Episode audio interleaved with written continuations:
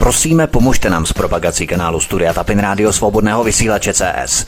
Pokud se vám tento nebo jiné pořady na tomto kanále líbí, klikněte na vaší obrazovce na tlačítko s nápisem Sdílet a vyberte sociální síť, na kterou pořad sdílíte. Jde o pouhých pár desítek sekund vašeho času. Děkujeme. Příjemný, krásný, dobrý večer, dámy a pánové, milí posluchači, posloucháte svobodný vysílač Studio Tapin Radio, anebo jste si třeba naladili kanál Odyssey na vašem chytrém telefonu nebo počítači, notebooku, jakémkoliv vašem elektronickém zařízení. Já jsem velmi rád, že jste si mě naladili i po druhé v rámci druhého dílu, který teď vysíláme na výročí osvobození Československa, respektive konce celé druhé světové války 8. května. Každopádně vysílám druhý pořad nebo druhý díl ze série dvoudílné série Druhá světová válka. Hezký večer a děkuji vám za poslech. Úvodem předchozího dílu jsem se podíval na současnou situaci a zamyslel jsem se tak trochu nad tím, kdo dnes vyvolává světové napětí a vytváří atmosféru pro vyvolávání konfliktů a válek. Ovšem úhelným kamenem prvního dílu byl tři čtvrtě hodinový projev Benjamina Friedmana, který nám naprojektoval a ukázal v syrové nahotě, jaké skupiny a zájmy v mezinárodní geopolitické šachovnici stály za vyvoláním první i druhé světové války. Jeho projev je naprosto šokující a jedinečný a vysloveně nám obrátí na ruby naše historické vědomí do hlavy natlučených znalostí ze školních lavic a učebnic dějepisu. V poslední části minulého prvního dílu jsem se vypravil na Pacifickou frontu a narýsoval jsem základy konfliktu Pearl Harbor. Americký prezident Franklin Delano Roosevelt dobře věděl, že se chystal útok na Pearl Harbor. Dokonce zprávy o chystaném útoku japonské armády byly zadržované a admirálové a generálové na Havaji je neobdrželi, na rozdíl od ostatních amerických stanic na Dálném východě. Je to jedna velká falešná změť propagandou nasáklých historických kontaminací. Jak Amerika byla překvapená a údajně zaskočená Pearl Harborem z Japonska. Ale ve skutečnosti to bylo přesně naopak. Američané velmi dobře věděli, co dělali a Japonsko extrémně provokovali a snažili se seč mohli, aby válku vyvolali. Přesné informace jsem prošel v minulém dílu a budu na ně navazovat v následující kapitole teď. A proto budu rád, když si i předchozí, pokud jste se dostali jako první k poslechu tohoto dílu, tak prosím, pustíte si nejprve díl předchozí, protože mnohé informace v tomto dílu budou právě na díl předchozí první navazovat. Pojďme se podívat na první kapitolu, proč museli Spojené státy americké vstoupit do války. Řada historiků a politických představitelů dospěla k závěru, že Franklin Delano Roosevelt konspiroval, aby donutil Spojené státy vstoupit do války. Historik Harry Ermer Barnes schrnul snahy prezidenta Franklina Roosevelta o zapojení Spojených států do druhé světové války takto, cituji. Roosevelt Spojené státy do války zatáhl lží. Zašel tak daleko, jak se jen odvážil, v nezákonných snahách, jako bylo konvojování lodí převážejících munici, aby vyprovokoval Německo a Itálii k válce proti Spojeným státům. Když se mu to nepodařilo, přešel k úspěšnému pokusu vstoupit do války zadními vrátky Japonska.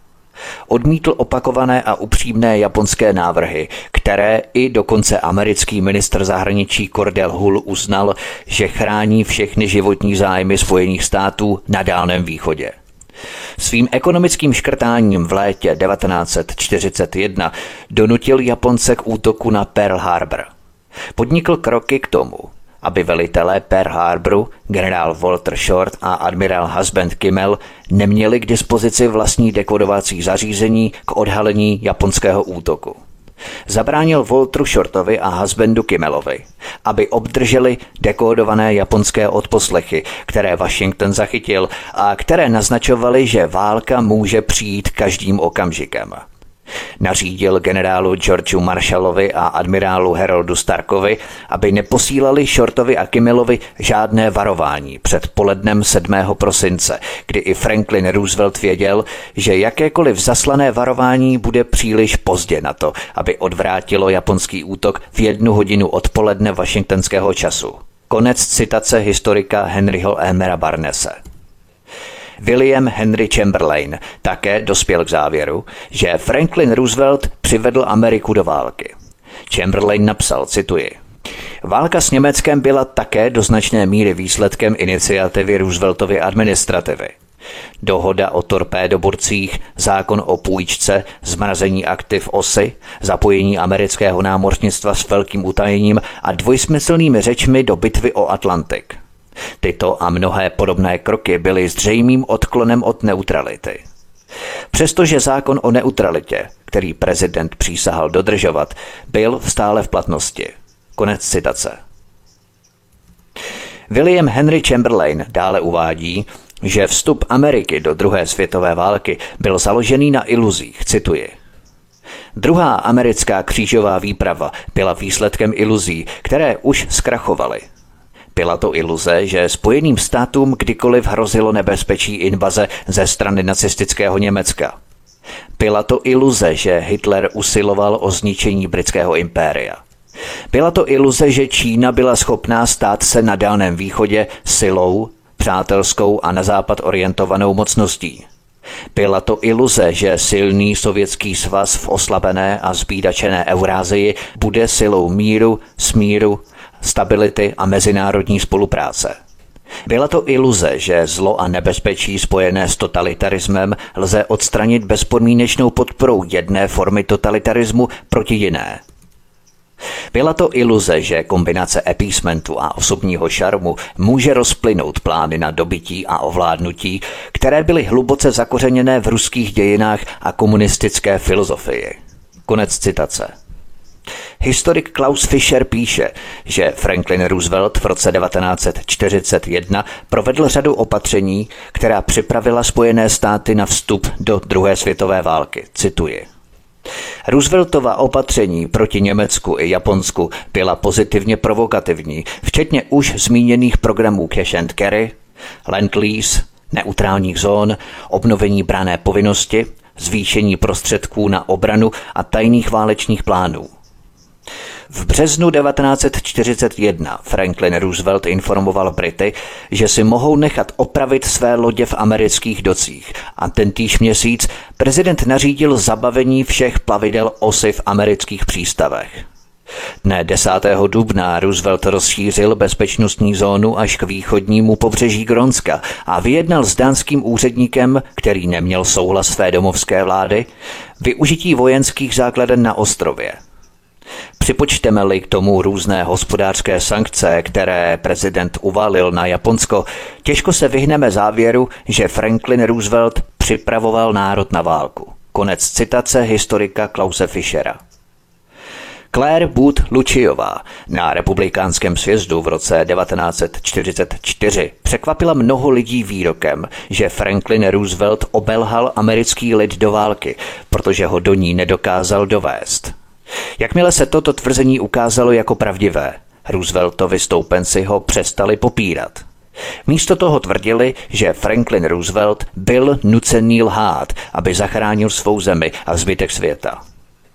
Sir Oliver Littleton, britský ministr výroby v Churchillově kabinetu, potvrdil, že Spojené státy byly do války nucené.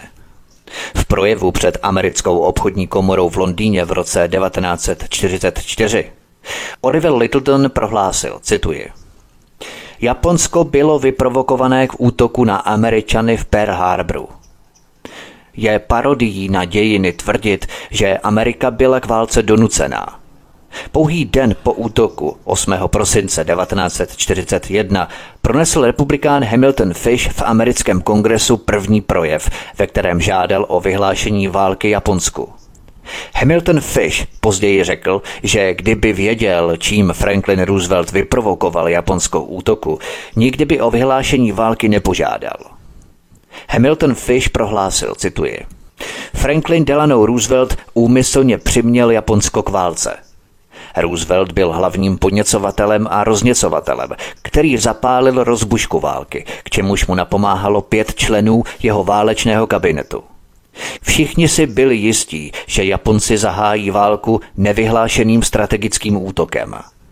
Roosevelt se svými četnými předvolebními sliby a také programem Národní platformy Demokratické strany proti intervenci svázal do nerozbitných mírových uzlů. Existovalo jen jedno východisko – vyprovokovat Německo nebo Japonsko k útoku. Všemožně se snažil podnítit Němce k útoku, ale marně.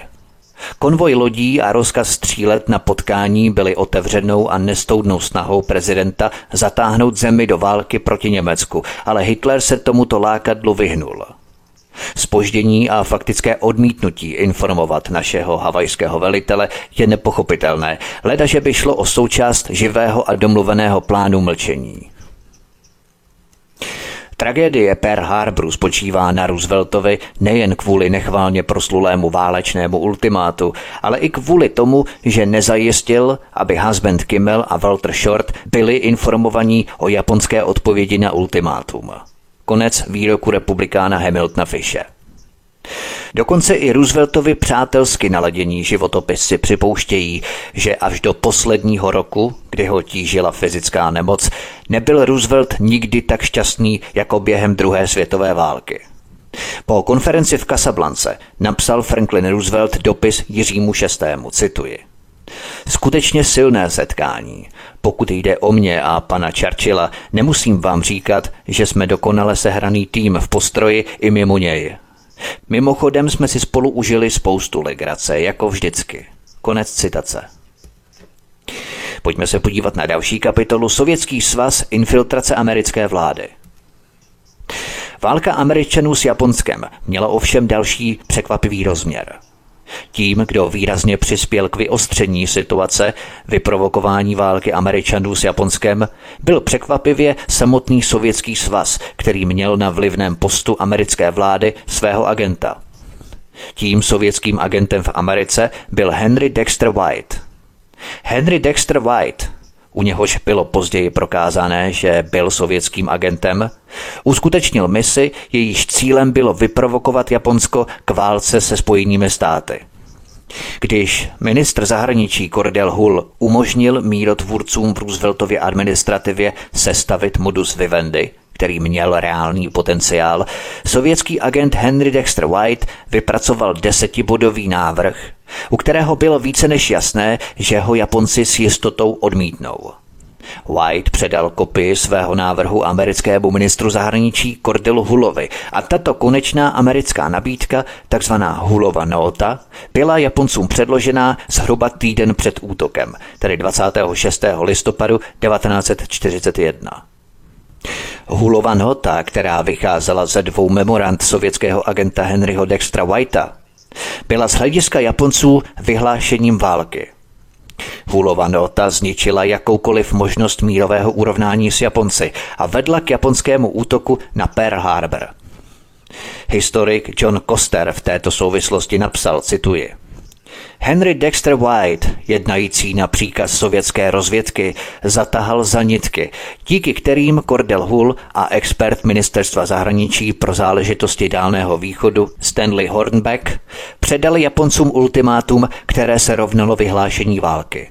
A to v době, kdy americký kabinet i americká vláda zoufale toužili po míru.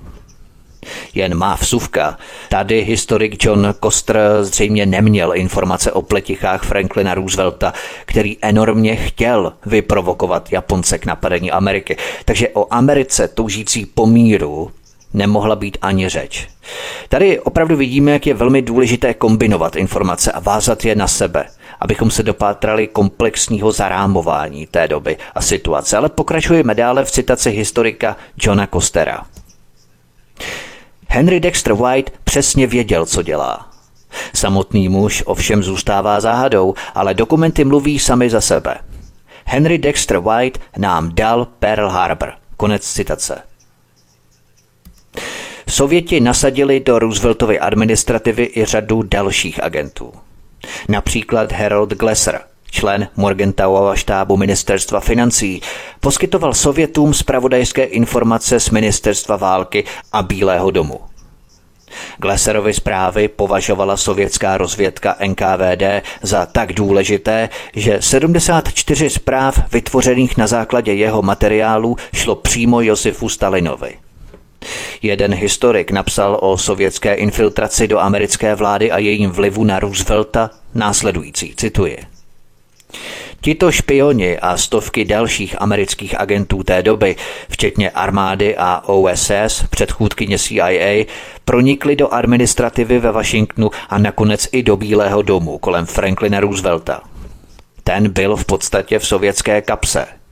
Josifa Stalina obdivoval a usiloval o jeho přízeň ať už měl pravdu nebo ne, považoval Sovětský svaz za nepostradatelný ve válce a rozhodující pro nastolení světového míru po ní a chtěl, aby se se Sověty zacházelo v rukavičkách. Franklin Roosevelt byl ohromený. Rusové by sotva mohli udělat něco lepšího, kdyby byl sovětským špionem. Konec citace. Otevření sovětských archivů v roce 1995 odhalilo, že do americké vlády proniklo více než 300 členů nebo příznivců komunistické strany. Tito špioni, kteří pracovali v Land-Lease, na ministerstvu financí, ministerstvu zahraničí, v kanceláři prezidenta, v kanceláři viceprezidenta a dokonce i v amerických spravodajských operacích, se neustále snažili posunout americkou politiku pro sovětským směrem – Během druhé světové války mělo několik těchto sovětských špionů dobré postavení k ovlivňování americké politiky. Zejména na schůzkách v Teheránu a na Jaltě ke konci druhé světové války dokázali sovětští špioni ovlivnit Franklina Roosevelta tak, aby učinil obrovské ústupky Sovětskému svazu. Od mikrofonu svobodného vysílače Studia Tapin Radio a nebo na kanále Odyssey vás zdraví Vítek. Posloucháte druhou epizodu z dvoudílného cyklu Druhá světová válka. Zahrajeme si písničku a po ní pokračujeme dál. Hezký večer a příjemný poslech. Od mikrofonu svobodného vysílače Studia Tapin Radio nebo na kanále Odyssey vás zdraví Vítek. Posloucháte druhou část, druhou epizodu z dvoudílného cyklu Druhá světová válka. Pojďme se teď podívat na další kapitolu Evropská fronta Sovětský svaz. Prezident Franklin Delano Roosevelt napsal 26. srpna 1944 ministru války Henrymu Stinsonovi následující, cituji. Příliš mnoho lidí zde i v Anglii zastává názor, že německý národ jako celek není odpovědný za to, co se stalo, že za to může jen několik nacistických vůdců. To se bohužel nezakládá na pravdě. Německému lidu jako celku musí být vnuceno, že celý národ byl zapojený do bezprávného spiknutí proti slušnosti moderní civilizace. Konec citace. Ve skutečnosti to byl americký prezident Franklin Roosevelt a ostatní spojenečtí vůdci, kdo se podílel na bezprávném spiknutí proti slušnosti moderní civilizace. Josef Stalin přijal od roku 1927 tři pětileté plány. Jejich cílem bylo učinit ze Sovětského svazu zdaleka největší vojenskou mocnost na světě. To dokresluje, jakým byl ve skutečnosti Stalin neskutečný strateg na geopolitické šachovnici. Tento jeho aspekt je současnou moderní historií naprosto potlačovaný. Josef Stalin také zosnoval spiknutí s cílem rozpoutat velkou válku v Evropě tím, že zatáhl Velkou Británii a Francii do války proti Německu a dalším zemím. Stalinův plán totiž spočíval v likvidaci jednoho nepřítele rukou druhého nepřítele. Věrné klasickému přísloví dva se perou a třetí se směje. Pokud by Německo vstoupilo do války s Velkou Británií a Francií, Vstoupily by do války i další země a následovala by velká zkáza v Evropě. Evropa se bude rvát s Německem, přitom všechny země by vykrvácely, včetně Německa. Stalin se ovšem přepočítal a Německo pozoruhodně vyhrávalo bleskové války, blitzkriege v Polsku, Holandsku, Belgii i poté Francii. Sovětský svaz by pak mohl vtrhnout do Evropy a snadno ovládnout celý kontinent. Josef Stalin se poprvé pokusil rozpoutat velkou válku v Evropě v roce 1936 během občanské války ve Španělsku. Stalinovi političtí agenti, propagandisté a diplomaté špioni ve Španělsku křičeli v rozhorčení, že ve Španělsku umírali děti, zatímco Velká Británie a Francie nic nedělali. Stalinovým agentům se však nepodařilo rozšířit válku za hranice Španělska. Velká Británie a Francie zůstaly nečinné. Koncem roku 1938 Josef Stalin zastavil veškerou protihitlerovskou propagandu, aby Hitlera uklidnil a pozbudil ho k útoku na Polsko. Stalin si nakonec vynutil válku v Evropě podpisem dohody Molotov-Ribbentrop.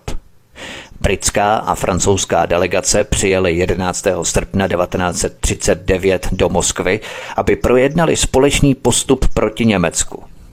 V průběhu jednání britští a francouzští delegáti Sovětům sdělili, že pokud Německo napadne Polsko, Velká Británie a Francie vyhlásí Německu válku. To byla informace, kterou Josef Stalin potřeboval vědět. 19. srpna 1939 Josef Stalin rozhovory s Velkou Británií a Francií přerušil a německému velvyslanci v Moskvě sdělil, že chce dosáhnout dohody s Německem. Německo a Sovětský svaz poté podepsali dohodu Molotov-Ribbentrop, jejímž výsledkem bylo zničení a rozdělení Polska. Dohoda Molotov-Ribbentrop je pozoruhodná tím, že Adolf Hitler opakovaně prohlašoval, že nenáviděl komunismus a nedůvěřoval vůdcům Sovětského svazu. Cituji. Nikdy nesmíme zapomenout, že současní vládci Ruska jsou krvelační zločinci, že tu máme spodinu lidstva, která, zvýhodněná okolnostmi tragické chvíle, ovládla velký stát, z čiré krvežíznivosti ponížila a vyhubila miliony vzdělaných lidí a že nyní už téměř deset let vládne s takovou divokou tyranií, jakou dosud nikdo nepoznal. Nesmíme zapomínat, že tito vládci patří k národu, ve kterém se spojuje nejbestiálnější krutost se schopností umné lži a který se dnes více než kdy jindy domnívá, že je povolán vnutit svůj krvavý despotismus zbytku světa. Nesmíme zapomínat, že mezinárodní žid, který je dnes absolutním pánem Ruska, nepohlíží na Německo jako na spojence, ale jako na stát odsouzený ke stejné zkáze jako Rusko – Člověk nevytváří spojenectví s partnerem, jehož jediným cílem je zničení jeho spolubojovníka. Především se neuzavírají spojenectví s lidmi, kterým není žádná smlouva svatá, protože se po této zemi nepohybují jako lidé čestní a upřímní, ale jako představitelé lži a podvodu, zlodějny, loupeže a loupežnictví. Člověk, který si myslí, že se může zavázat smlouvou s parazity, je jako strom, který se domnívá, že může uzavřít výhodnou smlouvu s Břešťanem, který ho obklopuje. Konec citace výroku Adolfa Hitlera. Hitler v knize Mein Kampf uvádí, cituji, Všichni jsme se snažili o to, abychom se dostali do bezpečí. Proto by uzavření spojenectví s Ruskem bylo signálem k nové válce. Jejím výsledkem by byl konec Německa. Konec citace. Svou nedůvěru vůči Sovětskému svazu Adolf Hitler zopakoval v rozhovoru s britským velvyslancem Nevillem Hendersonem 3. března 1938. Hitler v tomto rozhovoru prohlásil, že jakékoliv omezení zbrojení závisí na Sovětském svazu – Hitler poznamenal, že tento problém byl obzvláště obtížný tím, že člověk může důvěřovat víře ve smlouvy barbarského tvora, jakým byl Sovětský svaz, stejně jako divoch chápe matematické vzorce. Jakákoliv dohoda se Sovětským svazem byla zcela bezcená. Konec citace. Adolf Hitler dodal, že bylo nemožné mít například důvěru v jakoukoliv sovětskou dohodu o nepoužívání jedovatého plynu. Tato Hitlerova prohlášení v knize Mein Kampf a při setkání s Nevillem Hendersonem byla prozíravá. Josef Stalin už totiž od 20. let 20. století spřádal plány na ovládnutí celé Evropy. Stalinovi a Sovětskému svazu se nedalo věřit, že dodrží jakoukoliv mírovou dohodu.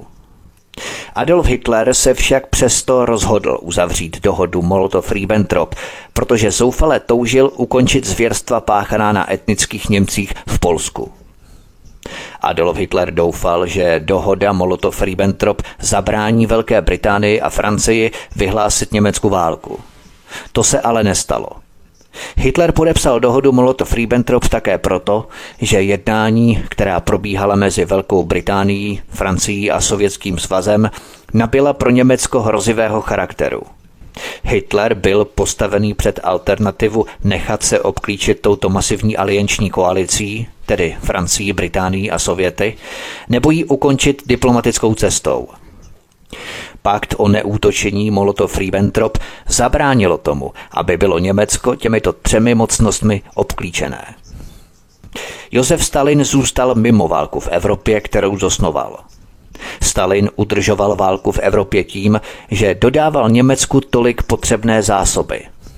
Paradoxně zásoby Hitlerovi dodávali i američané z čistě obchodních důvodů, ať od Rockefellerovi Standard Oil, tak i armádní vozidla, trupy a motory do letadel a další vojenskou výbavu. Hovořil jsem o tom v mém třídílném pořadu Utajení démoni nacismu. Hitlerovo rychlé vítězství nad Francií ovšem zabránilo rozsáhlému zničení Evropy, ve které Josef Stalin doufal. Stalin totiž doufal, že Německo vykrvácí na válce s Francií, která se bude bránit mnohem déle a mnohem silněji. Německu se ale podařilo Francii za překvapivě krátkou dobu porazit. S tím Stalin nepočítal – Stalin nechtěl silné Německo, ale chtěl Německo vehnat do válek, aby vykrvácelo spolu s Francií a Británií. Oslavená Evropa by se mu pak lépe a snázeji podvolila. Vyačeslav Michailovič Molotov byl v listopadu 1940 vyslaný do Německa, aby oznámil nové územní požadavky Sovětského svazu v Evropě. Tyto nové územní požadavky fakticky ukončily dohodu Molotov-Ribbentrop. Adolf Hitler byl nucený 22. června 1941 zahájit preventivní útok, aby zabránil Sovětskému svazu dobít celou Evropu. Sovětské válečné úsilí na evropském bojišti druhé světové války bylo obrovské.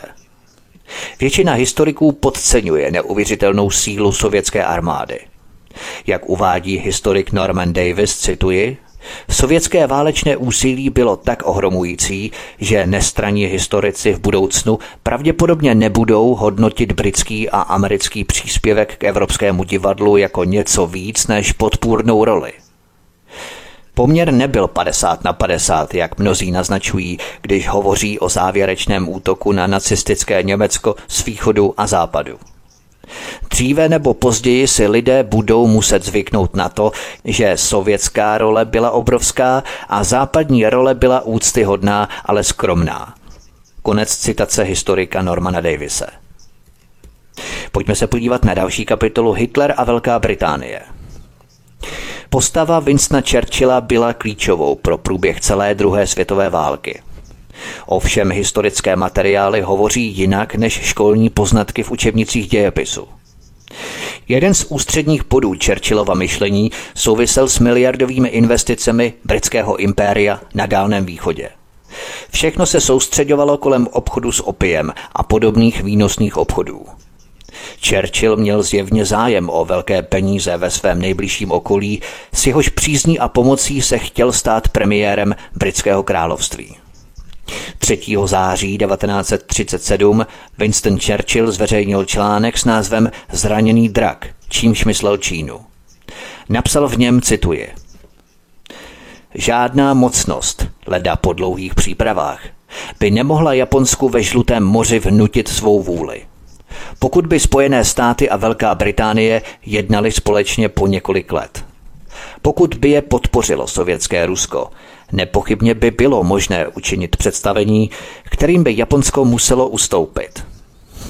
Vytvořili jsme v Číně velké podniky a podniky, které Číňanům přinesly jen dobro. Konec citace.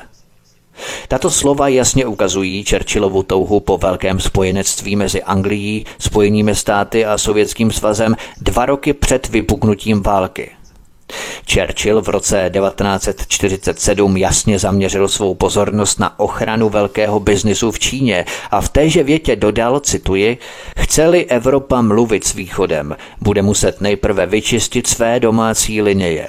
Konec citace. Tato jediná věta prozrazuje celou Churchillovu válečnou politiku. Chtěl vyčistit linie v Evropě – což znamenalo znemožnit jakékoliv společné úsilí, které by prospělo celému kontinentu a přineslo nový řád. Chtěl udržet bezmocnost a roztříštěnost civilizovaných evropských států. Po vyčištění linií Evropy a vykořišťování Indie a Blízkého východu chtěl Churchill celý dálný východ podřídit City a Wall Streetu. Někoho možná překvapí, že samotný Adolf Hitler ve skutečnosti nikdy nechtěl válku s Velkou Británií. Pro Hitlera byla Velká Británie přirozeným spojencem Německa a národem, který nejvíce obdivoval. Hitler neměl žádné ambice proti Británii nebo jejímu impériu a všechny zachycené zprávy to pevně potvrzují. Mělo to být jakési souručenství Germánů a Anglosasů, o kterém Adolf Hitler snil. Pro mnohé z nás, kteří jsme odkojení školními namemorovanými znalostmi, nebo nekonečnými televizními dokumenty o druhé světové válce, které se nám vsákly do našeho mentálního podvědomí. Je to naprosto neuvěřitelná zpráva a informace nebo situace, které jenom těžko můžeme věřit. Ale uvedu nepopiratelná fakta a pokud jsme jenom trochu přemýšliví, naše archetypální znalosti, bych řekl, budeme mít odvahu přehodnotit a odpoutat se od zažitých a dokola drilovaných klišé, stereotypů a historických kontaminací. Právě o těchto historických kontaminacích, které nás často ovlivní na celý život, jsem hovořil v prvním díle trojdílné série Média a propaganda. Ve skutečnosti se ve Velké Británii utvořila velká pronacistická klika, která s Hitlerem sympatizovala. Jedním z největších podporovatelů Adolfa Hitlera, který se s ním dokonce setkal v roce 1937, byl anglický král vévoda z Windsoru Edward VIII, strýc panovnice Alžběty II. Ten potom utekl do Španělska, potom Portugalska, nakonec na Bahamy, ovšem v sympatích Hitlerovi zůstal nezlomný a neoblomný. To spojení s nacismem je v anglické královské rodině dodnes naprosté tabu. A nejenom tam, ale i v debatách všeobecně. Třeba za další. Hermann Göring a jeho letadla potřebovala přídavnou směs do leteckého benzínu olovo tetraetyl. A tehdy přišla ceřiná společnost Rockefellerovi Standard Oil v Londýně, která dodala nacistům tuto olověnou příměs do paliva letadel v hodnotě 20 milionů dolarů. Tedy Londýn otevřeně zásoboval nacisty příměsí do leteckého paliva za tehdy neuvěřitelných 20 milionů dolarů. To bylo v létě 1938. Za další. Do roku 1938, tedy před Mnichovskou zradu, se našim politikům podařilo převést zhruba polovinu našeho zlatého pokladu, zejména do Velké Británie. Polovina československého zlatého pokladu byla uskladněná v Bank of England, kdy si naši politici naivně mysleli, že tam zůstane v bezpečí před nacisty. 30. září 1938 přišel osudový Mnichov, 15. března 1939 obsadili nacisté Čechy a Moravu, všichni to známe. Nacisté se okamžitě zmocnili zlata uloženého v našich sejfech. To jim ale pochopitelně nestačilo – a proto požádali prostřednictvím Národní banky pro Čechy a Moravu, což byla bývalá Národní banka Československá, o zlato uložené v sejfech Bank of England. A představte si to, že tato banka, tedy Bank of England, ku podivu okamžitě vydala nacistům zhruba polovinu našeho deponovaného zlata ve Velké Británii. Zhruba 23 tun zlata. Takové chucpe. Naši představitelé převezli zlato do Velké Británie v přesvědčení, že tady zůstane v bezpečí a potom najednou Bank of England vydala bez mrknutí oka 23 tun zhruba našeho deponovaného zlata nacistům. Proč myslíte, že Rudolf Hess odletěl 10. května 1941 do Velké Británie, ve které chtěl dojednat mír? Oficiální mytologie tvrdí, že do Anglie odletěl bez vědomí Hitlera. Pravda je ale taková, že byl tajným vyslancem Adolfa Hitlera, který chtěl s Británií dohodnout mír. Byl to poslední zoufalý pokus Hitlera, jak urovnat spor s Brity, který mu ovšem nevyšel. Rudolf Hess nikdy nepromluvil, nebylo mu to dovoleno. Když zkoumáme jednotlivé události, vidíme jasně obrysy souručenství Germánů a Anglosasů, o kterém Adolf Hitler tak snil. To dokumentuje i britský historik A.J.P. Taylor, cituje. V letech 1938 a 39, tedy v posledním mírovém roce, vydalo Německo na zbrojení asi 15% svého hrubého národního produktu. Britský podíl byl téměř přesně stejný. Německé výdaje na zbrojení byly po Mnichovu skutečně snížené a zůstaly na této nižší úrovni, takže například britská výroba letadel byla v roce 1940 daleko před německou. Když v roce 1939 vypukla válka, mělo Německo 1450 moderních stíhacích letadel a 800 bombardérů. Velká Británie a Francie měly 950 stíhaček a 1300 bombardérů. Němci měli 3,5 tisíce tanků. Velká Británie a Francie jich měly 3850. V každém případě spojenecké spravodajské síly odhadovaly německou sílu na více než dvojnásobek skutečného počtu. Jako obvykle se mělo za to, že Hitler plánoval a připravoval velkou válku. Ve skutečnosti tomu tak nebylo. Konec citace britského historika A.J.P. Taylora. Z toho, co vím, bych část tohoto historika nepovažoval za dost relevantní, protože Adolf Hitler už cvičil své jednotky v Sovětském svazu, když v samotném Německu to provádět nemohl kvůli dohodám po první světové válce. Navíc ho američané mohutně zásobovali a podporovali, čili mašinérie nacistického zbrojení byla mohutná. V tomto se britský historik A.J.P. Taylor při vší úctě mýlil – Samozřejmě, že Sověti Hitlerovi dovolili cvičit na jejich území proto, aby ho jakoby posílili, ale aby ho vyprovokovali, aby si myslel, že má sílu nebo dost síly k tomu, aby zaútočil na Velkou Británii a Francii a postupně by vykrvácel. Byl to takový kalkul Josefa Stalina. Už jsem o tom právě hovořil v minulé kapitole. Oni nechtěli silné Německo, oni chtěli Německo Sověti vyprovokovat k tomu, aby bylo zaangažované v tolika válkách, aby nakonec vykrvácelo a Josef Stalin by potom mohl jako vítěz přijít do rozervané vykrvácené Evropy, zmítané ve válkách a zničené. V čem se ale historik A.J.P. Taylor nemýlí, byla touha Adolfa Hitlera o mírové dohodě s Velkou Británií. Adolf Hitler byl dokonce ochotný uzavřít mír, jakmile Velká Británie i Francie vyhlásili Německu válku. Hitler se svěřil svému nejbližšímu okolí, cituji, pokud se na naší straně vyhneme všem válečným aktům, celá záležitost se vypaří. Jakmile potopíme nějakou loď a oni budou mít značné ztráty, tamní válečná strana nabere na síle. Konec citace. Hitler učinil 6. října 1939, tedy měsíc po napadení Polska, Britům mírovou nabídku, která byla rychle odmítnutá. Představitelé Sovětského svazu, kteří si přáli všeobecnou evropskou válku, si nepochybně oddechli, když Britové Hitlerovu nabídku rychle odmítli. Adolf Hitler snil o anglo-německém spojenectví i v době, kdy bylo Německo ve válce s Velkou Británií. Hitlerův životopisec Ellen Bullock uvádí, cituje. I během války Hitler vytrvale věřil, že spojenectví s Německem bylo v zájmu samotné Británie. Neustále vyjadřoval lítost nad tím, že Britové byli tak hloupí, že to neviděli. A nikdy se nevzdal naděje, že se mu podaří překonat jejich tvrdohlavost a přesvědčit je, aby jeho názor přijali. Konec citace. Od mikrofonu svobodného vysílače Studia Tapin Radio a nebo na kanále Odyssey vás zdraví Vítek. Posloucháte druhou epizodu z dvoudílného cyklu Druhá světová válka.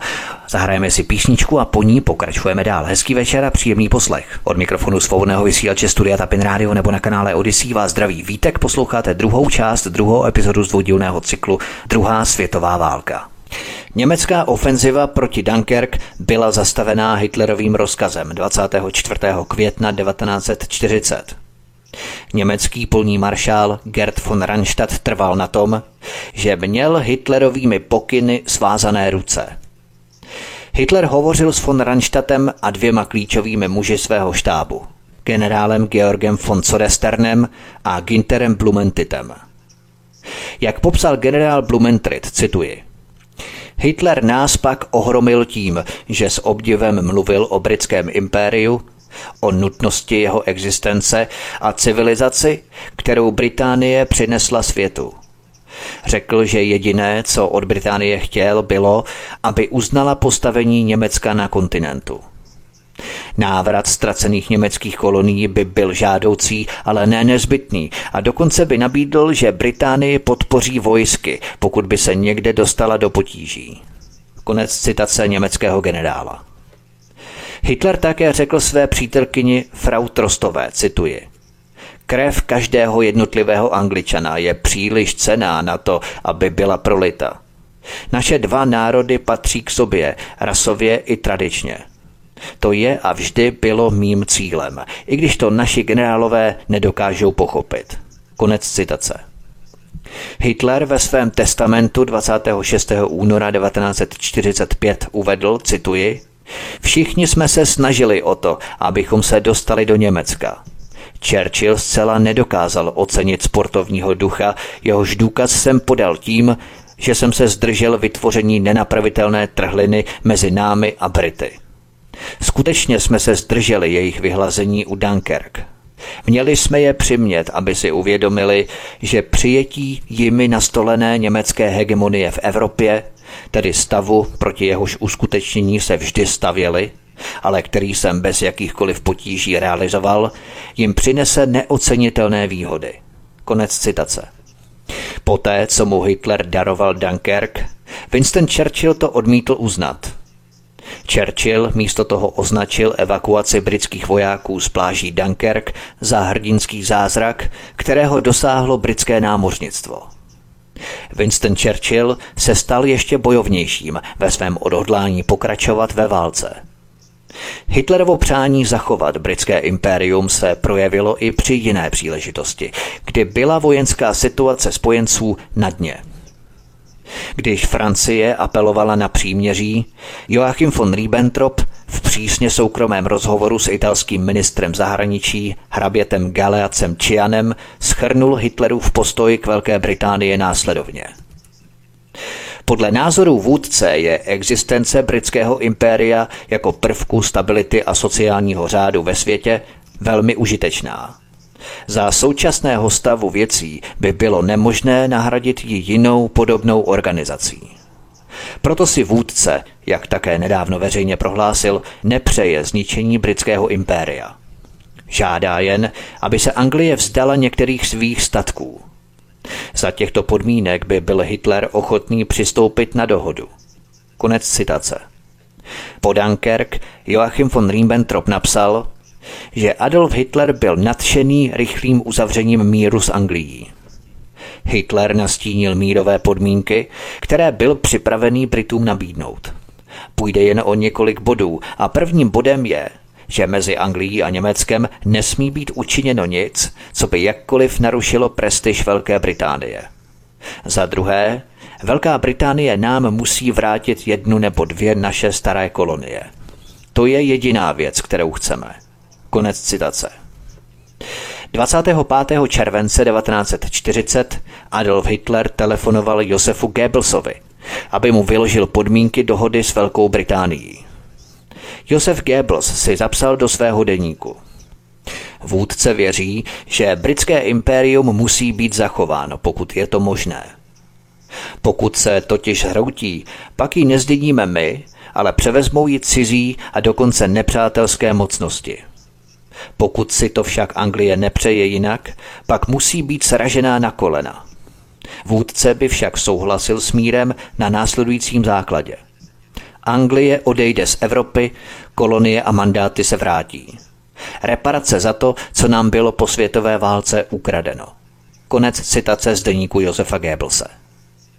Po pádu Francie v červnu 1940 Adolf Hitler převzal iniciativu k ukončení války – ve vítězném projevu 19. července 1940 Hitler prohlásil, že nikdy nebylo jeho záměrem zničit nebo dokonce poškodit britské impérium. Hitler učinil obecnou mírovou nabídku následujícími slovy, cituji. V této hodině považuji za svou povinnost před svým svědomím znovu apelovat na zdravý rozum ve Velké Británii, stejně jako v kdekoliv jinde.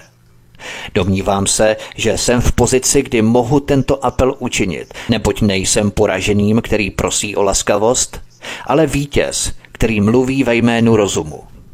Nevidím žádný důvod, proč by tato válka měla pokračovat. Konec citace výroku Adolfa Hitlera. Po tomto Hitlerově projevu následovala soukromá diplomatická uvítání Velké Británie prostřednictvím Švédska, Spojených států a Vatikánu. Není pochyb o tom, že Hitler toužil válku ukončit. Ale Winston Churchill byl ve válce s cílem zničit Německo. Churchillovi nešlo o záchranu britského impéria před zničením. Britský ministr zahraničí Lord Halifax si také přál pokračování války a smetl ze stolu to, co nazval Hitlerovou výzvou ke kapitulaci, podle jeho, rozumějme, Hitlerovi vůle. Hitlerova mírová nabídka byla oficiálně odmítnutá 22. července 1940. Ellen Clark, pomocník Margaret Thatcherové v oblasti obrany, se domnívá, že pouze Churchillova posedlost Hitlerem a cíle vědomé odhodlání udržet válku mu zabránili přijmout nabídku Německa na ukončení války v roce 1940. Cituji. Bylo několik příležitostí, kdy rozumný vůdce mohl od Německa získat nejprve rozumné, pak vynikající podmínky. Hitler skutečně nabídl mír v červenci 1940 před zahájením bitvy o Británii. Po vítězství RAF byly německé podmínky stále k dispozici, nyní převážely více ve prospěch Británie. Konec citace. 14. srpna 1940 Během bitvy o Británii si Hitler povolal své polní maršály do říšského kancléřství, aby na ně zapůsobil, že vítězství nad Británií nesmělo vést k rozpadu britského impéria. Cituji. Německo neusiluje o rozbití Británie, protože z toho nebude mít prospěch Německo, ale Japonsko na východě, Rusko v Indii, Itálie ve Středomoří a Amerika ve světovém obchodu. Proto je mír s Británií možný, ale ne, dokud je Churchill premiérem. Musíme se tedy podívat, co dokáže Luftwaffe a počkat na případné všeobecné volby. Konec citace Adolfa Hitlera. Hitler nadále hledal způsob, jak ukončit válku s Brity. Jak jsem už zmínil, 10. května 1941 odletěl zástupce vůdce Rudolf Hess v Messerschmittu 110 do Skotska aby se pokusil vyjednat mírové urovnání s Velkou Británií. 11. května 1941 sdělil Rudolf Hess vévodovi z Hamiltonu, proč odletěl do Skotska. Cituji. Jsem na humanitární misi. Vůdce nechce porazit Anglii a chce zastavit boje. Tohle prosím pěkně prohlásil Rudolf Hess. Ačkoliv nelze prokázat, že Rudolf Hess odletěl do Skotska s Hitlerovým vědomím a souhlasem, Dostupné důkazy naznačují, že tomu tak bylo. Vztah mezi Rudolfem Hesem a Adolfem Hitlerem byl natolik blízký, že lze logicky předpokládat, že by Rudolf Hess nepodnikl tak důležitý krok, aniž by o tom nejprve neinformoval Adolfa Hitlera. Rudolf Hess měl také po celou dobu 40 let věznění ve věznici Špandau zakázáno o své misi otevřeně hovořit. Tento příkaz mlčení byl zjevně vydaný proto, že Rudolf Hess věděl věci, které by v případě, že by se o nich veřejnost dozvěděla, byly pro spojenecké vlády velmi nepříjemné.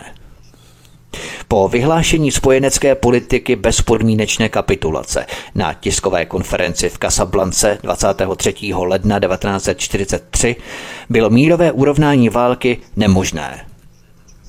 Spojenecká politika bezpodmínečné kapitulace zajistila, že válka bude vedená až do svého hořkého konce.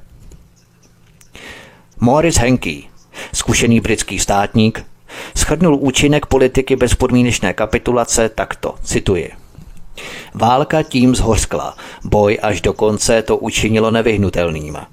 Přibouchlo to dveře možnosti, aby kterákoliv ze stran nabídla podmínky nebo zahájila jednání. Dodalo to Němcům a Japoncům odvahu k zoufalství. Posílilo to Hitlerovu pozici jediné naděje Německa. Napomohlo to Goebbelsově propagandě a učinilo to nevyhnutelným vylodění v Normandii a následný, strašlivě vyčerpávající a ničivý postup severní Francii, Belgii, Lucemburskem, Holandskem a Německem.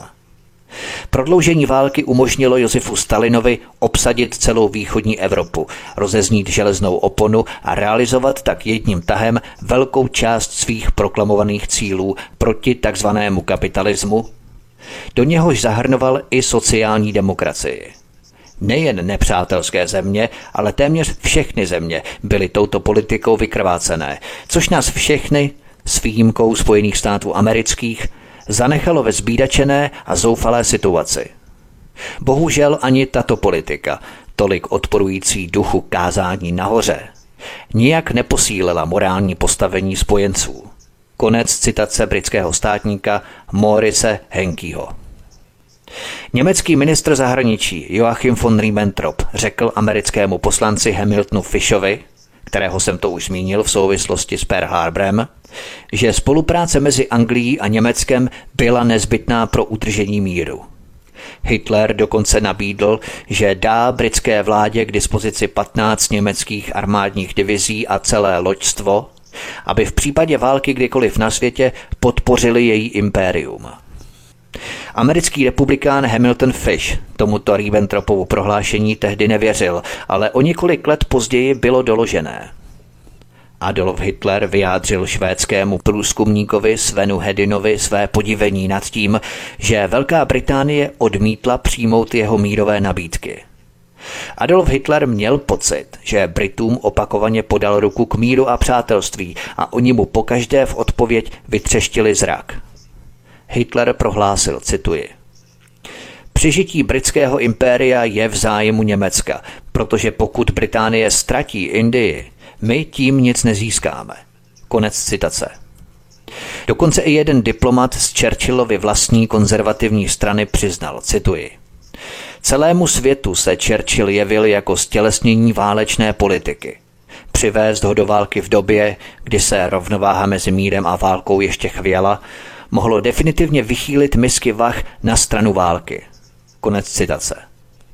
Odmítnutí Winstona Churchilla jednat o míru s Německem je pozoruhodné i v tom, že Churchill mluvil o zlu komunismu. Winston Churchill jednou o komunismu řekl Je to nejen víra, ale i plán tažení. Komunista není jen nositelem určitých názorů, je zástavním adeptem promyšlených prostředků jejich prosazování. Anatomie nespokojenosti a revoluce byla prostudovaná ve všech fázích a aspektech a ve vědeckém duchu byla připravená skutečná cvičebnice sabotáže všech stávajících institucí. U nekomunistů není třeba zachovávat žádnou důvěru. Každý projev dobré vůle, tolerance, smířlivosti, milosrdenství nebo velkorysosti ze strany vlád nebo státníků má být využitý k jejich zkáze – pak, až nastane vhodný čas a vhodná chvíle, je třeba bez váhání a bez výčitek využít všechny formy smrtícího násilí, od vzpoury až po soukromou vraždu. Citadela bude napadena pod prapory svobody a demokracie, jakmile bude mocenský aparát v rukou bratrstva. Veškerá opozice, všechny opačné názory musí být vyhlazené smrtí. Demokracie je jen nástroj, který je třeba použít a poté zlomit. Konec citace Winstona Churchilla. Navzdory své averzi vůči komunismu, Winston Churchill ignoroval veškeré německé mírové snahy a připojil se k Sovětskému svazu ve válce proti Německu. 20. ledna 1943 Joseph E. Davis prozradil, že Adolf Hitler mu nabídl odchod z funkce, pokud tím Velká Británie uzavře mír s Německem – Winston Churchill a další britští představitelé Hitlerovu nabídku odmítli. Winston Churchill se ani jednou nepokusil uzavřít mír s Německem.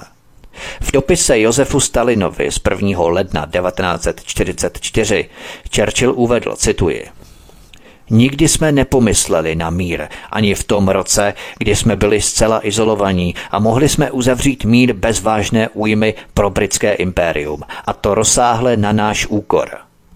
Proč bychom na to měli myslet nyní, když se blíží vítězství nás tří? Konec citace Winstona Churchilla. Je dobře známé, že Churchill válku miloval. Anglický publicista F.S. Oliver o Churchillovi napsal, cituji, od svého mládí miloval pan Churchill celým svým srdcem, celou svou myslí, celou svou duší a všemi svými silami tři věci. Válku, politiku a sám sebe. Válku miloval pro její nebezpečí. Politiku miloval z téhož důvodu a sebe vždy miloval pro vědomí, že jeho mysl je nebezpečná. Konec citace. Zajímavé třeba je, že otec Winstona Churchilla, Randolph Churchill, byl dobrým přítelem Rothschildů, myslím tím barona Rothschilda a Nathaniela Mayera Rothschilda. Winston Churchill vždycky chtěl pokračovat ve válce proti Německu, místo aby vyjednával mírové urovnání. Dokonce i vůdci německého hnutí odporu zjistili, že spojenecká politika bezpodmínečné kapitulace se s Hitlerovou smrtí nezmění. 18. července 1944 se Otto John vrátil z bezvýznamného jednání se spojeneckými představiteli v Madridu a informoval své spoluspiklence, že bezpodmínečná kapitulace bude platit, i kdyby se jim podařilo Hitlera zabít doktor Eugen Gerstermayer, bývalý spiklenec a po válce předseda západoněmeckého parlamentu, v jednom rozhovoru z roku 1975 prohlásil, cituji, Vím, že to byl jeden z nejlepších spiklenců a to, co jsme my v německém odboji za války nechtěli vidět, jsme se dozvěděli v plné míře až po válce, že tato válka nakonec nebyla vedená proti Hitlerovi, ale proti Německu. Od mikrofonu svobodného vysílače Studia Tapin Radio a nebo na kanále Odyssey vás zdraví Vítek. Posloucháte druhou epizodu z dvoudílného cyklu Druhá světová válka. Zahrajeme si písničku a po ní pokračujeme dál. Hezký večer a příjemný poslech. Od mikrofonu svobodného vysílače Studia Tapin Radio nebo na kanále Odyssey vás zdraví Vítek. Posloucháte druhou část, druhou epizodu z dvoudílného cyklu Druhá světová válka. Pojďme se podívat na další kapitolu Velká Británie a porušování pravidel války. Velká Británie ovšem začala vést válku bez precedentního násilí a jakýchkoliv pravidel. 3. července 1940 britská flotila napadla a zničila velkou část francouzského loďstva v Oranu v jeho západním Alžírsku, aby zabránila jeho přechodu do německých rukou. Francouzské loďstvo šlo ke dnu a s ním i 1297 francouzských námořníků.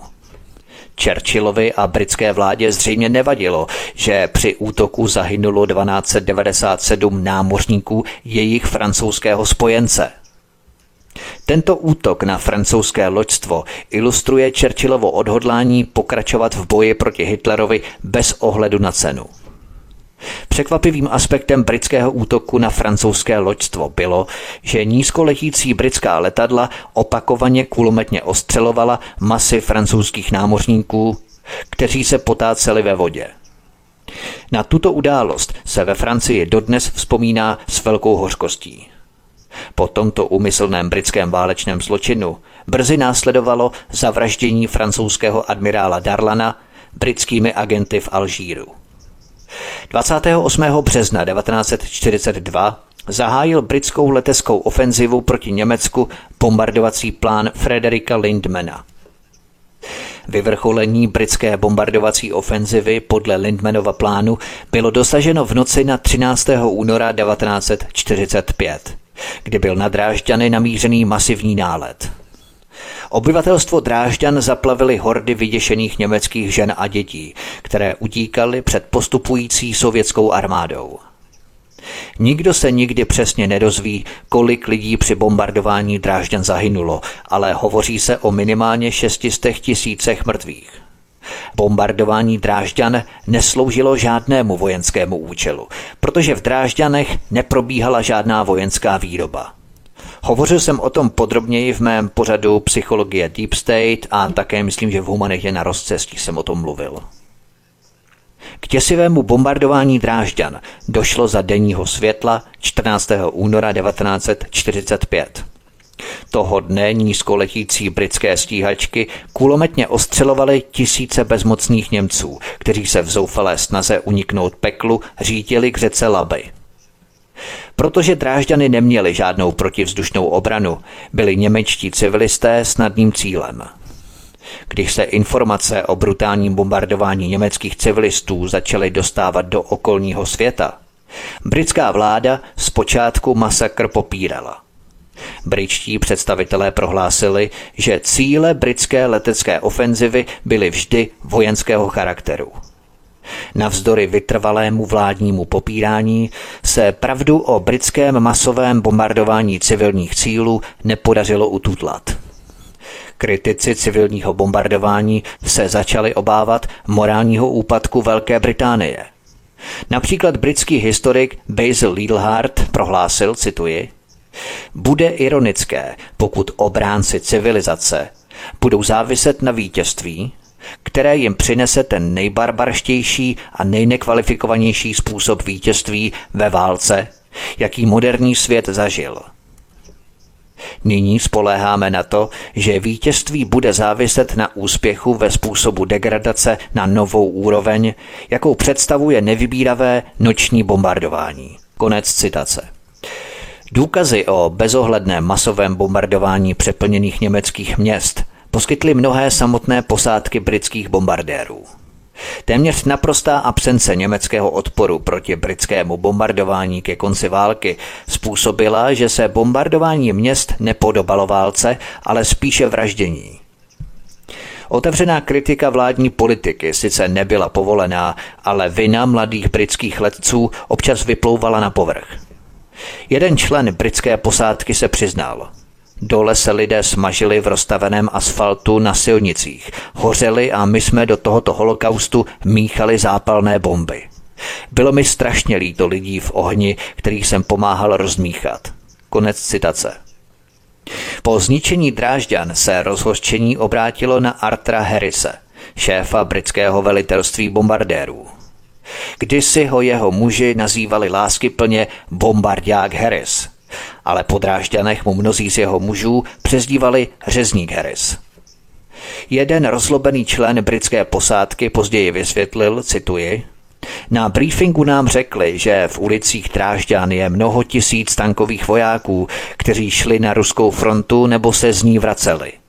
Můj osobní pocit je, že kdyby nám na briefingu řekli pravdu, někteří z nás by tam nejeli. Konec citace. Winston Churchill, muž přímo odpovědný za drážďanský holokaust, se začal od teroristických útoků veřejně distancovat. Churchill 28. března 1945 prohlásil Siru Charlesu Portalovi, náčelníkovi britského leteckého štábu, cituji, Zdá se mi, že nadešel okamžik, kdyby měla být otázka bombardování německých měst pouze za účelem zvýšení teroru, byť pod jinými záminkami, přeskoumaná. Zničení Drážďan zůstává vážným otazníkem proti provádění spojeneckého bombardování. Cítím potřebu přesnějšího zaměření na vojenské cíle, jako je ropa a komunikace, za bezprostřední bojovou zónou, než na pouhé akty teroru a bezohledného ničení, jakkoliv působivé. Konec citace. Navzdory Churchillovým protestům pokračovalo britské teroristické bombardování v nezmenšené míře až do konce války. 3. května 1945 jen několik dní před oficiálním koncem války, zaútočilo britské královské letectvo na německé osobní, tedy nevojenské lodě Kap Arkona a Thielbeck. Na obou těchto lodích vlálo mnoho velkých bílých vlajek s obrovskými emblémy Červeného kříže, namalovanými na bocích lodí. Britské útoky, které byly porušením mezinárodního práva, měli za následek smrt přibližně sedmi tisíců vězňů přepravovaných z koncentračního táboru Neuengame do švédského Stockholmu.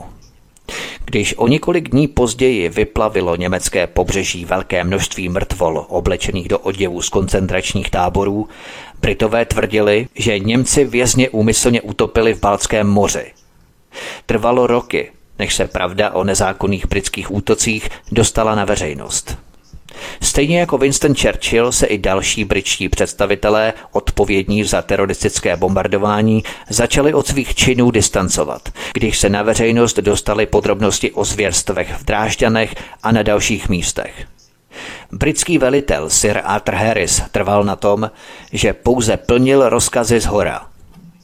Arthur Harris a další spojenečtí velitelé se ve skutečnosti neměli příliš čeho obávat – Spojenci konec konců válku vyhráli.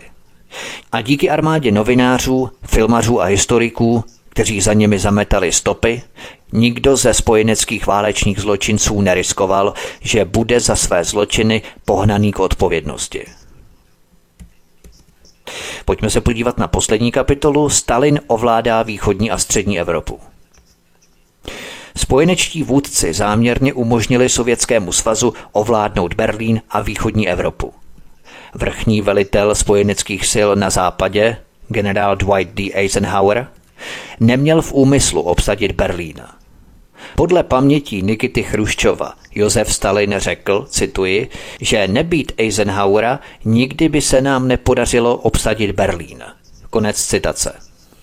Josef Stalin chtěl, aby se jeho vojska dostala co nejdále do Evropy a umožnila Sovětskému svazu po skončení války kontrolovat větší část Evropy. Josef Stalin věděl, že jakmile se sovětská vojska ve východní Evropě opevní, bude téměř nemožné je vytlačit. Sovětskou hegemonii by nebylo možné vytlačit, pokud by Franklin Roosevelt nechtěl po boji s Německem převzít Sovětský svaz. Josef Stalin to řekl v soukromí, cituji. Kdo okupuje nějaké území, vnucuje mu svůj vlastní společenský systém. Každý vnucuje svůj vlastní systém, kam až dosáhne jeho armáda. Konec citace. Spojené státy mohly Sovětskému svazu snadno zabránit v tom, aby táhl tak daleko na západ do Evropy. Po porážce Německa v severní Africe se američané a Britové vydali na Sicílii a poté do Itálie. Winston Churchill upřednostňoval postup po italském nebo balkánském poloostrově do střední Evropy. Takový pochod by byl rychlejší při dosažení Berlína. Ale Franklin Roosevelt a Josef Stalin se na konferenci v Teheránu v listopadu 1943 postavili proti této strategii.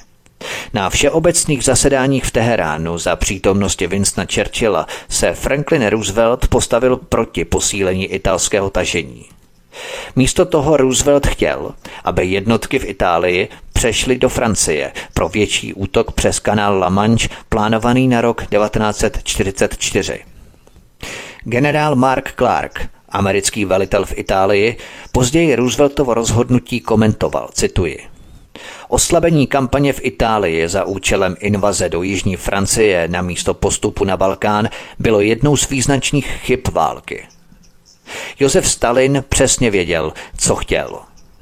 A nejvíc mu šlo o to, aby nás udržel mimo Balkán. Konec citace. Spojenečtí vojenští představitelé také záměrně zabránili generálu Georgi Petnovi rychle porazit Německo v západní Evropě. V srpnu 1944 se Petnově třetí armádě naskytla příležitost obklíčit Němce u Falé ve Francii. Nicméně generál Omar Bradley a Dwight Eisenhower nařídili Georgi Petnovi, aby se zastavil u Argentanu a nedokončil obklíčení Němců, což většina historiků souhlasí, že Patton mohl udělat.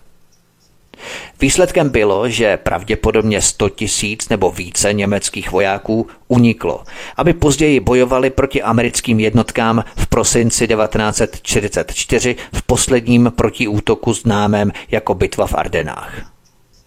George Patton si do svého deníku zapsal ohledně zastavení, které zabránilo obklíčení Němců u Falé, cituji, Toto zastavení bylo velkou chybou. Zdá se, že Bradleyho moto zní v případě pochybností zastavit. Přál bych si být vrchním velitelem. Tak trochu ironicky dodává George Patton, konec citace. Generál major Richard Romer – který byl v té době kanadským stíhacím pilotem, napsal, že kdyby se mezera uzavřela, mohlo to přinést kapitulaci Třetí říše, jejíž vyšší generálové se nyní zoufale obávali zlověstného stínu velkého ruského medvěda, který se zvedal na východním obzoru. Dokonce i plukovník Ralph Ingersoll, vlastní historik generála Omara Bradleyho napsal, cituji, Neúspěch v uzavření mezery Argentan Falé znamenal ztrátu největší jednotlivé příležitosti války. Konec citace. Do 31. srpna 1944 nechal George Patton falé za sebou a rychle postoupil se svými tanky k řece Més, pouhých 80 kilometrů od německých hranic a zhruba 200 kilometrů od Rýna. Německá armáda, kterou George Patton pronásledoval, byla dezorganizovaná a v nepořádku – nic nemohlo Georgi Petnovi zabránit v tom, aby vpadl do Německa. Avšak 31. srpna 1944 byl třetí armádě náhle snížený příděl benzínu o 140 tisíc galonů denně. To byla obrovská část z 350 tisíc až 400 tisíc galonů denně, který třetí armáda spotřebovávala. Petnův postup byl zastavený, přestože cesta vpřed byla otevřená a z velké části nechráněná ustupující německou armádou. Siegfried Westphal, náčelník štábu generála von Randstadta, později popsal stav německé armády v den, kdy byl George Patton zastavený. Cituji. Celková situace na západě pro Němce byla krajně vážná. Spojenci mohli snadno prorazit na kterémkoliv místě. Zastavení bleskové války třetí armády umožnilo Němcům změnit pozice a obnovit síly. Svědomím, že brání svou domácí půdu, našli Němci nový smysl boje. Nevedli jenom válku, ale bránili své rodiny před tím, co považovali za hordy toužící po pomstě. Konec citace. Německo využilo celkového zpomalení spojeneckých sil a reorganizovalo svá vojska na velkou bojovou sílu. Německý protiútok v bitvě o výběžek spojenecké síly zcela zaskočil. Němci vytvořili bouly v ochablé americké linii a spojenci riskovali, že budou odříznutí, případně vyhlazení nebo vržení zpět do moře. George Patton musel stáhnout svou třetí armádu na východě a zahájit další plnohodnotný útok na jižní křídlo německých sil. Petnovy jednotky dorazily během několika dní a byly rozhodujícím faktorem při zatlačování německého výběžku zpět do Německa. George Patton byl po bitvě o výběžek nadšený a chtěl rychle přenést svou třetí armádu do srdce Německa. Německá armáda už neměla žádné rezervy a byla definitivně na okraji sil. George Petna však opět brzdil generál Dwight Eisenhower a zbor náčelníků štábu vedený generálem Georgem Marshallem. George Patton byl ohromený. Patton napsal, cituji, Ať se propadnu, jestli chápu, proč máme divize, když je nepoužíváme. Člověk by si myslel, že lidé chtějí vyhrát válku. Historie nás bude kritizovat a právem za to, že jsme tak dlouho seděli na místě. Konec citace. Západní spojenci byli stále v pozici, kdy mohli snadno dobít Berlín. Dwight Eisenhower však nařídil zastavit americké jednotky na řece Laby. Čímž vlastně daroval Sovětskému svazu střední Německo a velkou část Evropy. Jeden americký štábní důstojník to hořce komentoval, cituji. Žádné německé síly by nás nezastavily. Jediná věc, která stála mezi devátou armádou a Berlínem, byl Eisenhower. 8. května 1945, den, kdy válka v Evropě oficiálně skončila, George Patton na tiskovém briefingu mimo záznam vyjádřil svůj názor. Se slzami v očích Patton vzpomínal na ty, kteří položili své životy v tom, o čem věřili, že je to poslední boj za svobodu.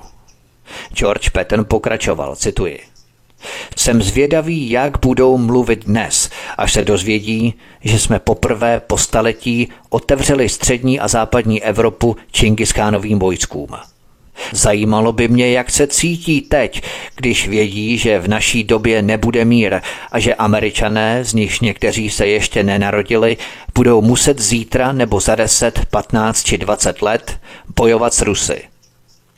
Poslední měsíce od bitvy v Ardenách a překročení Rýna jsme strávili otálením, čekáním, až se Montgomery připraví k útoku na severu zabíráním zbytečných nemovitostí a zabíjením několika mizerných hunů, zatímco jsme měli být v Berlíně a v Praze.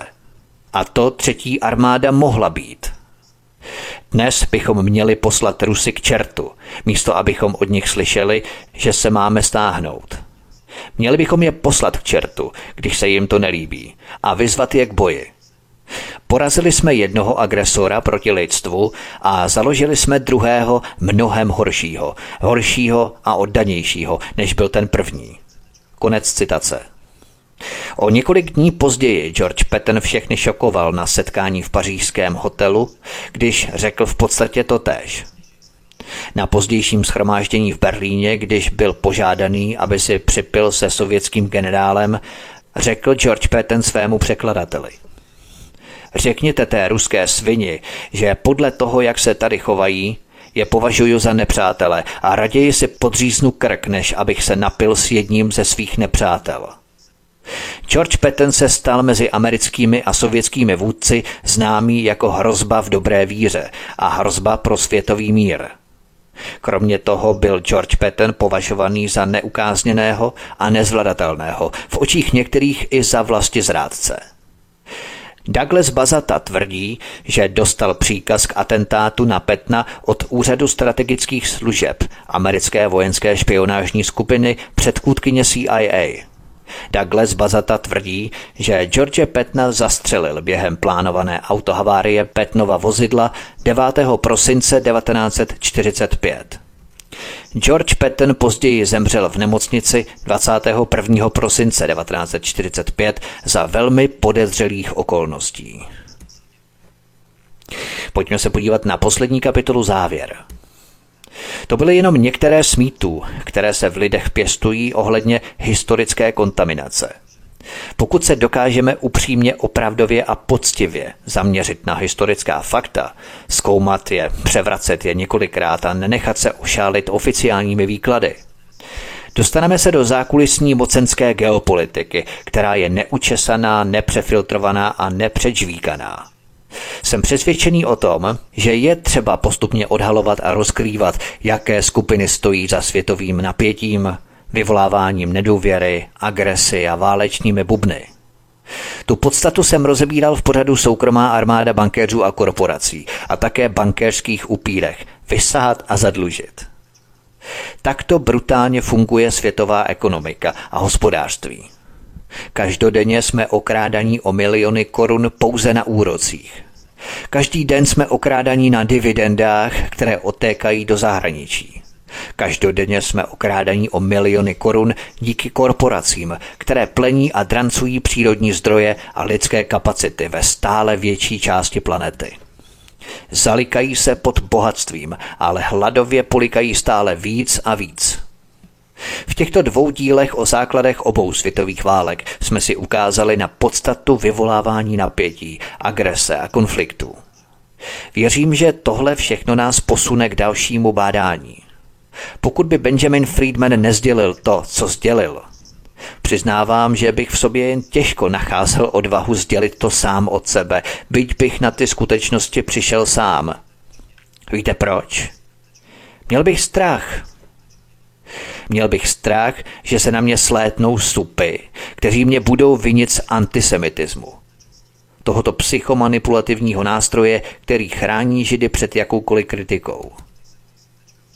Ovšem skutečnosti v tomto pořadu nejsou z mých úst, ale z úst Benjamina Friedmana, který vzešel v těchto vrchních pater a kruhů mezinárodní politiky. On tu odvahu měl.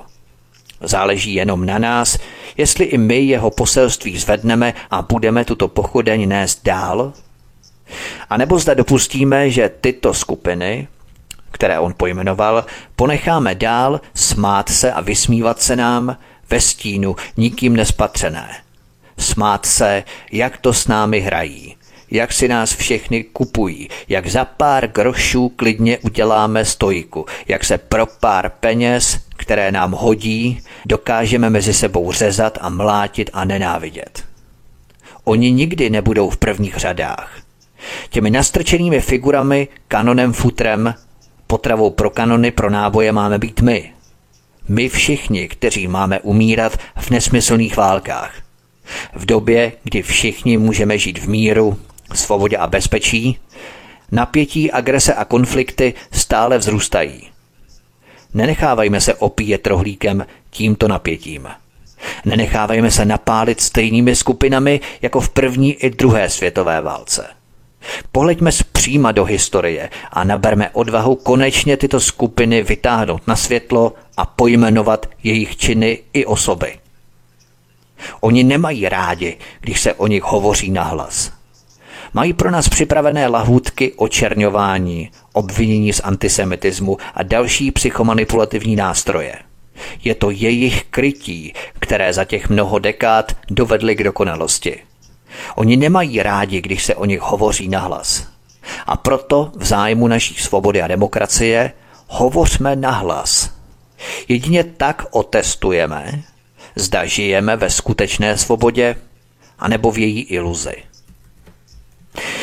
To by bylo všechno pro tento pořad, milí posluchači. Já se s vámi loučím, mějte se moc hezky. Děkuji vám za poslech obou dvou dílů k výročí osvobození a respektive konce celé druhé světové války 8. května, v rámci čehož vysíláme tento pořad na svobodné vysílači Studia Tapin Radio na kanále Odyssey.